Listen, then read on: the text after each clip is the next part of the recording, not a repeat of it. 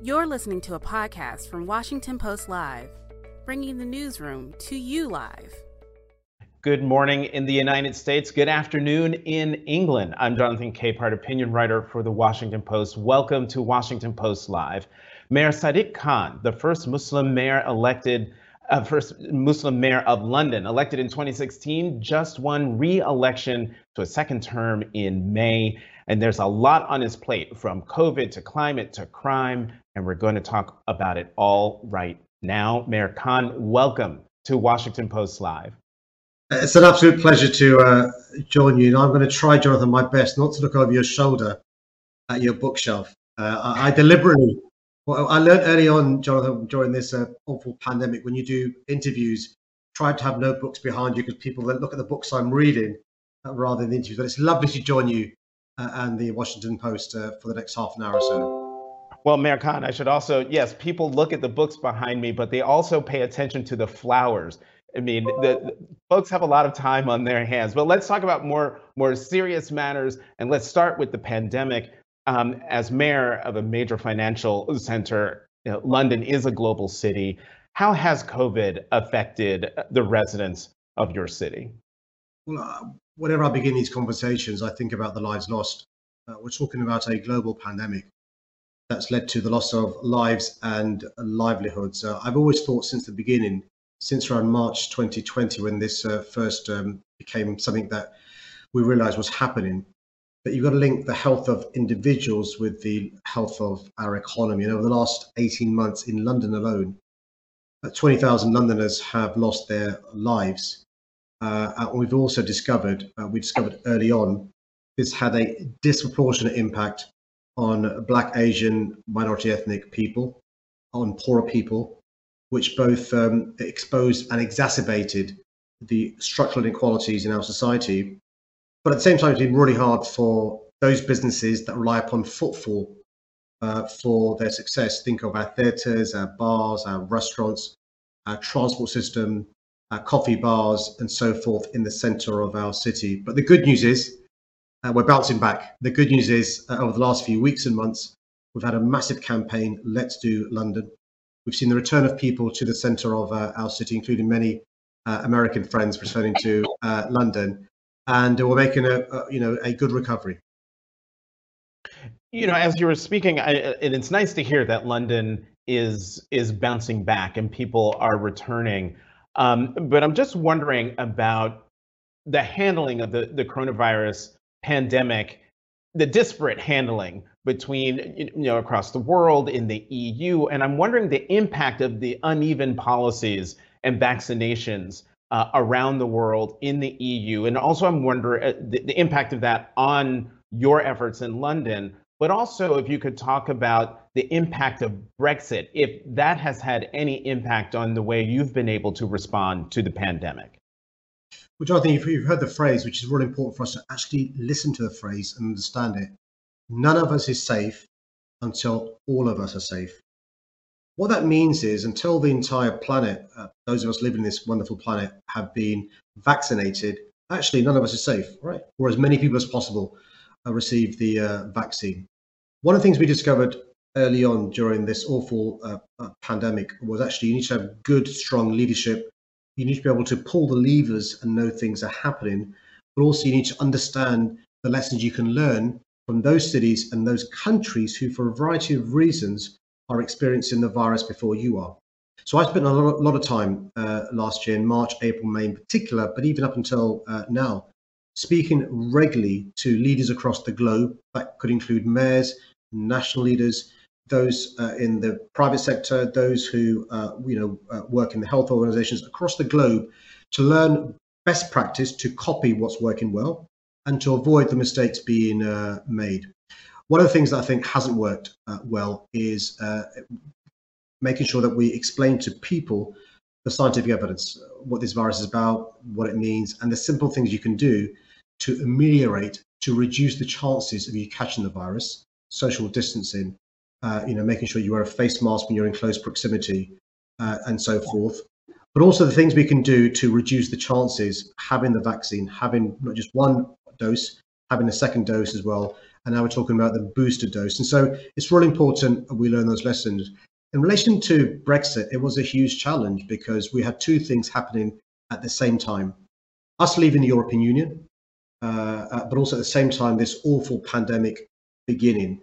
And um, I'm afraid those two things have conflated uh, some of the consequences to London as a city and to our country. The good news is, and it is good news, is even though we're outside the European Union, we've worked really closely with our colleagues across the European Union. So, for example, there's been sharing of vaccines, there's been sharing of good practice, uh, there's been sharing of information. That's, I think, important because it saves saves lives at the end of the day. You know, Mayor Khan, I'm wondering in London uh, and in England in general, are you finding the level of resistance to vaccinations in the same way we're seeing here in the United States. People who are because actively resistant to the science. There's three groups of people in that category, uh, Jonathan. One are the anti-vaxxers.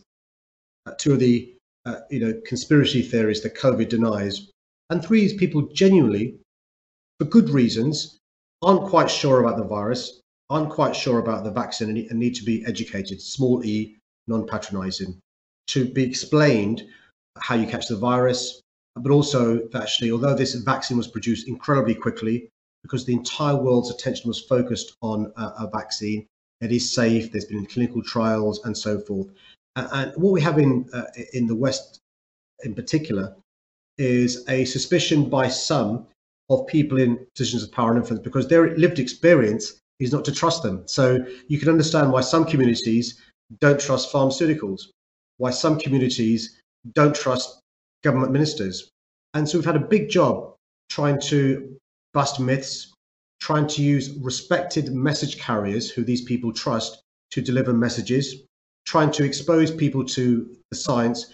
I've got to accept, though, that the small number of anti vaxxers, the small number of uh, conspiracy, conspiracy theorists, probably never going to be persuaded. You've almost got to write them off and work on those people who you can persuade, you can educate, you can bring to the table. I want to go back to your phrase, um, uh, bouncing back. Uh, London is bouncing back. Uh, the Financial Times reported that an estimated 700,000 Londoners left the city during the pandemic, creating massive labor shortages. By adopting the phrase bouncing back, am I to take from that that folks are starting to return or have returned? Yeah, it's a really important point you raise, and actually, it's a potentially existential to global cities like London, New York, Paris. What happens when the centres hollowed out because of a uh, pandemic?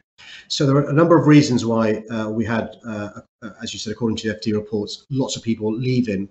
Combination of Brexit, Londoners, and the Londoners, by the way, whose country of origin may have been France or Germany or Poland or Romania, returning to country of origin uh, because often the jobs they did were in those areas, hospitality, uh, culture, uh, where footfall meant, lack of footfall meant there wasn't any job to be done. And secondly, many Londoners who, because they weren't working in a bar or a restaurant or the normal stuff they did uh, in theatres, went back to mum and dad's home around the other parts of the country. And many of these Londoners, uh, Jonathan, are what I call boomerang Londoners. Uh, they've returned when their jobs returned. They've returned hmm. when there's something to do in this great city. Because one of the reasons people choose to live in London isn't simply their work, it's because we've got the whole shebang. Uh, we've got great nightlife, we've got museums, we've got galleries, we've got great theatres. You've got your friends who you can see during lunchtime at work or, or after work to go for a drink, and all that disappeared. And now that's coming back. People are coming back as well. I like that phrase, bo- boomerang Londoners. I can imagine that there might be some uh, mayors here in the United States who might take that first word and use it for themselves. You know, there's one. Another, there's, another, there's another phrase, Jonathan, which you'll, you'll appreciate. Uh, as speak as a parent of uh, children who grown up, there, there are boomerang children. They return home as well. I like that. I'm writing. I'm writing all of these things down, and you are a, a, a, a um, gold mine of great phrases. You know, one of the things one of the things that you are most known for is for being a vocal leader on climate change and sustainability. I want to uh, let the, the viewers know, particularly here in the United States, that earlier today in London, you were announced as the next global chair of C40 Cities, um, which is a network of nearly 100 cities, um, 100 of the world's leading cities that have committed to tackling climate change. You don't formally assume the role until the chairmanship, until I think it's December 1st. What are your plans once you do? And, and, and if you could talk about the importance of, of C40. Well, thank, thank you for mentioning that. I mean, the, the, key thing we've got to get across is uh, across the globe is climate change isn't something that affects us in 10, 20, 30 years time, or only affects uh, those people in sub-Saharan Africa or in South Asia. It's happening now, the consequences of climate change. You've seen it in the awful floods in uh, New York uh, you saw the loss of life uh, there in the wildfires and so forth taking place across the globe from Greece uh, to Australia. We saw it in London, uh, flash flooding this uh, summer, which meant a lot of our tube stations were closed down, many, many homes flooded. In Germany, you've seen the awful fires taking place there. So it's happening now. And one of the things uh, we also know, uh, you and I both are good examples of this, is most of the world's population uh, live in our cities. But the way COP26 works is it's national governments reach an agreement how they can reduce their greenhouse emissions. The reality is, though, the only way we're going to be successful at fighting climate change and deal with the other twin challenge of air pollution is by cities be given the powers and funding they need to bring about meaningful uh, change. And I'm incredibly proud uh, to be the next chair of uh, C40, taking over from my good friend, uh, the mayor of Los Angeles, Eric Garcetti. We represent almost 100 uh, cities across the globe with a population uh, north of 700 million. And we are responsible, I'm proud to say, for more than a quarter of global wealth. So we're really important. And the great news about C40 is this is a global group of networks coming together. Uh, we're saying we want to have bold policies to address the twin challenges of climate change to get to zero carbon as soon as possible in London. Our aim is net zero carbon by 2030 but also uh, air pollution. We want to get to zero pollution as soon as possible as well, because we don't talk much about air pollution. This is an invisible killer leading to uh, premature deaths, leading to children having stunted lungs forever, and adults with a whole host of health issues from asthma to dementia to cancer to heart disease. And it's really important that we lobby our governments uh, to make sure COP26 uh, in just a couple of weeks' time is a success. And you, you mentioned uh, Eric Garcetti, who is the uh, outgoing chairman of C40, uh, mayor of Los Angeles, uh, who is going to become, or was nominated by President Biden to be uh, the United States ambassador to India. You've mentioned COP26 uh, several times now. It's going to be happening in a couple of weeks, just up the road a piece from you in, in Scotland. Um, I'm going to ask this question carefully because it deals with uh, American domestic policy, politics. But right now, we're going through a situation where the president um, is trying to get a reconciliation bill. Climate uh, is was supposed to be a big part of it. The president's trying to get it done before he heads over to COP26. As the mayor of London and as an international leader, how important is it to you, but also to the to the world that the American president and the American government comes to the table at COP26 with something tangible that he uh, he can bring to the table, showing that the United States is part of the global effort at climate change. I'm going to say this about climate change. Yeah, yeah. To, to, to those watching this in America, uh, I'm not sure if you fully understand and appreciate how much many of us around the globe revere you, look up to you, and look to you for leadership. And, and, you know, many of you won't be surprised for me to say that actually for four years you were missing in action. And only did you, because of your president at the time, walk away from the Paris climate change agreement, but many of the things that, that your government, your president was saying and doing were the antithesis of being uh, change makers and solving the challenges posed by climate change and other issues uh, uh, as well.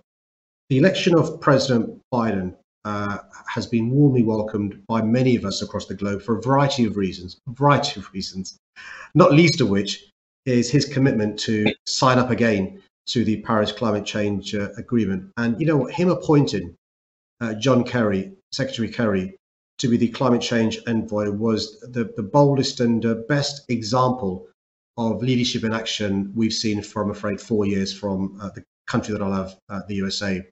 And I, I met John uh, recently, and the leadership your government is showing through a combination of President Biden, John Kerry, you've got brilliant mayors in uh, America doing great jobs at a local level.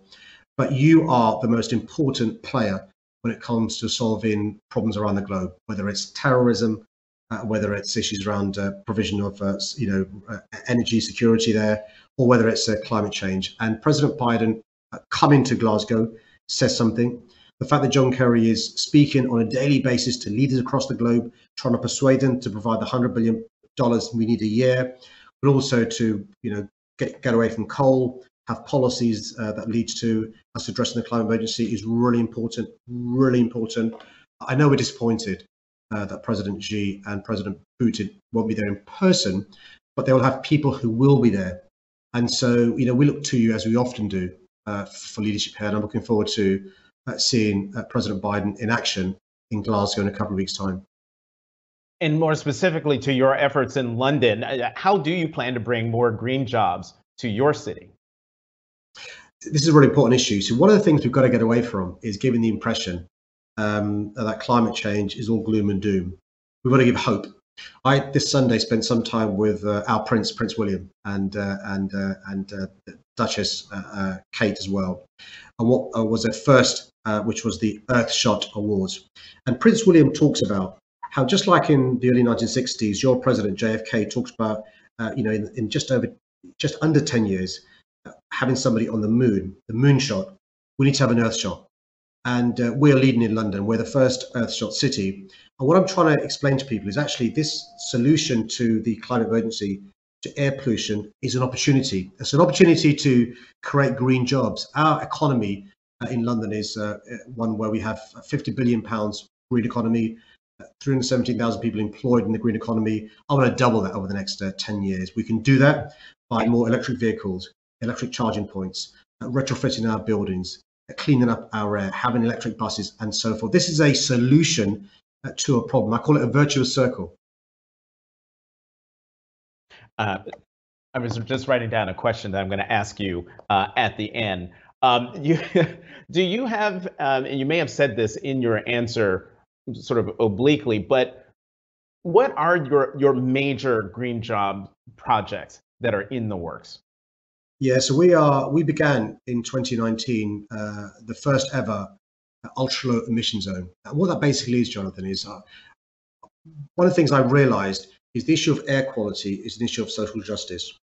It's the poorest Londoners, the poorest people across the globe, uh, who are least likely to be responsible for uh, the toxic air, climate change, in our case, uh, uh you know, emissions from vehicles, who suffer the worst uh, consequences. So, you know, it's those who don't own a car, those who are the poorest, those who are black, Asian, Morrison ethnic Londoners who suffer the worst consequences of air quality. So I brought in a policy called the ultra low emission zone, and it basically used the principle the polluter pays. If you have a polluting vehicle and you want to come into the centre of our city, you've got to pay uh, £12.50 a day to do so. And we've seen over the course of two years before the pandemic began, a 50% reduction in toxic air in the centre of our city, uh, plus, by the way, carbon uh, reduction as well. And this coming Monday, we're going to be expanding uh, the world's first ultra emission zone up to uh, uh, all of inner London. So it'll cover 4 million Londoners. Uh, and from Monday, if you want to drive into inner London, which covers 4 million Londoners, and your vehicle is a polluting vehicle, you've got to pay a big fee to do so. And the idea is to discourage people polluting, to encourage instead walking, cycling, using public transport, or driving a zero emission uh, vehicle. And I'm hoping this will set the template for other cities across the globe. But also, it's creating jobs. It's creating jobs with those who make electric vehicles. It's creating jobs in public transport. It's creating jobs in those who make bikes. It's uh, leading to a better uh, environment in London as well. And, and one of the things we're going to do at C40 is to you know share best practice across the globe. So we've covered climate change, we've covered uh, the COVID pandemic. Um, now let's talk about crime and violent crime um, in London. Like so many uh, uh, urban areas here in the United States, London has experienced an, uh, an uptick in violent crime since the pandemic began. How are you addressing it? Well, first, I speak regularly to, to, to mayors in, in, in your country, uh, and also we speak to you know um, those who run the police service as well. And one of the things I, I, want to say, which is not to excuse criminality, but just to explain the causes of uh, criminality, is they're deep and complex. Uh, deprivation, poverty, alienation, uh, lack of opportunities, and so forth. And so we've got to understand why crime occurs. So we've got to support those communities to give them the opportunities so young people are given constructive things to do, diverted away from joining criminal gangs or getting involved in criminality, at the same time as suppressing violence by supporting the police, uh, making sure they've got the powers and resources they need, as well as the right scrutiny, uh, so there are the right checks and balances. The phrase used by uh, previous leaders of our country, uh, Tony Blair and Gordon Brown, was tough on crime and tough on the causes of crime. Uh, and the good news is uh, this sort of public health approach, where we treat crime as a virus. How do you treat the virus? You stop it occurring in the first place. Uh, if it does occur, you stop it spreading, and then you make sure you do public health things to stop future viruses occurring. We're going to treat crime in the same way using data to, you know, laser-like focus on those parts of our city where there is crime, where there are communities where there's more deprivation to support those communities. And the good news is uh, over the last uh, few years, we are seeing a reduction in violent crime. Uh, and during the pandemic, uh, we saw a further reduction in violent crime. Knife crime injury has gone down. Knife crime injury those below the age of 25 has gone down. Burglaries down. Uh, robberies are down. Homicides are down. No complacency at all. Uh, we've got to make sure we redouble the support we give to communities and the support we give to the police because the reality is, just like criminals evolve and find new ways to try and cause us harm, we've got to evolve and find new ways to keep our communities safe. Uh, Mayor Khan, you know, talking about that, um, you know, there's a, a, headline out of London that took the world by storm uh, just by how shocking it was. And that involved a London police officer, Wayne Couzens who kidnapped, raped, and murdered a 33 year old Sarah Everard. And this was back in March. He's received a, a, a life sentence. Um, but he used, according to reports, um, used police ID and COVID laws to falsely arrest and handcuff um, Everard, um, and then, uh, as I mentioned before, um, killed her. Has that horrific crime eroded the public's trust in police? And if so, what are you doing to mend um, that divide? It has. Uh, I mean, it's shattered uh, the confidence many people have in the police service, uh, particularly if you're a woman or a girl. This was somebody who uh, wasn't just a serving police officer, but used his position uh, to uh, abduct, rape, murder, and then burn Sarah's body. And so we need to make sure that we understand fully what happened, uh, were there any missed opportunities to stop him joining the police service, stop him being transferred in. But also, we've also discovered he was part of a WhatsApp group with other police officers sharing messages that were not just misogynistic, racist, homophobic uh, uh, as well. Uh, uh and so there are uh, separate inquiries into what went wrong, but separately, we need to make sure we earn back uh, the trust and confidence, particularly of women and girls. and that takes a, an approach that isn't just the police's problem, all of our problem. We've got to be looking at our society. How is it acceptable that uh, girls and women change their behavior because of what men do? How is it acceptable that women often have a self imposed curfew not going at night time because they're worried about their safety? How is it acceptable that boys use certain sort of language in schools that leads to girls changing their behavior? I think, for example, misogyny should be a hate crime. And we're lobbying the government to make sure the harassment of women in the public place is a criminal offence. And it starts in the classroom we make sure the police address some of the issues, all the issues raised by the Sarah Everard case, but also the criminal justice system uh, as well. What we shouldn't be talking about is women changing their behavior to keep themselves safe. We should be targeting the behavior of men and boys uh, to address our behavior in relation not, not just uh, horrific murders, but the situation that if you're a woman or a girl, your life experiences, your life chances, your personal safety is uh, less than it is if you're a boy or a man. That is an incredible message. We've got less than a minute left, Mayor Khan, but I have to ask, um, as I mentioned in your intro, you're the first Muslim elected mayor of London. You were re-elected mayor. What does that say? Your your election and re-election. What does that say about London? But I genuinely say this not just as a proud born and raised Londoner, uh, but knowing that I'm speaking to uh, proud American friends who live in great cities from Washington to New York, from LA to Chicago, is London is the great city in the world. Uh, I can't think of any other city uh, that would have given my family the, the opportunity uh, to fulfill our potential, to go from municipal housing, council housing in London, where I was born and raised, to being mayor of this great city. This city didn't just vote for somebody who is an ethnic minority, uh, but one who's a religious minority, and that's the religion of Islam in the current context where, uh, for a variety of reasons, a small number of people give our, our, religion a bad name. So I'm incredibly proud of the, the, the vote I got in 2016 and 2021, uh, and incredibly proud of this great city. Mayor Sadiq Khan, the mayor of London. You're giving me a lot of reasons to, to make a trip back to London. Thank you so much for coming to Washington Post Live. Stay safe. Take care.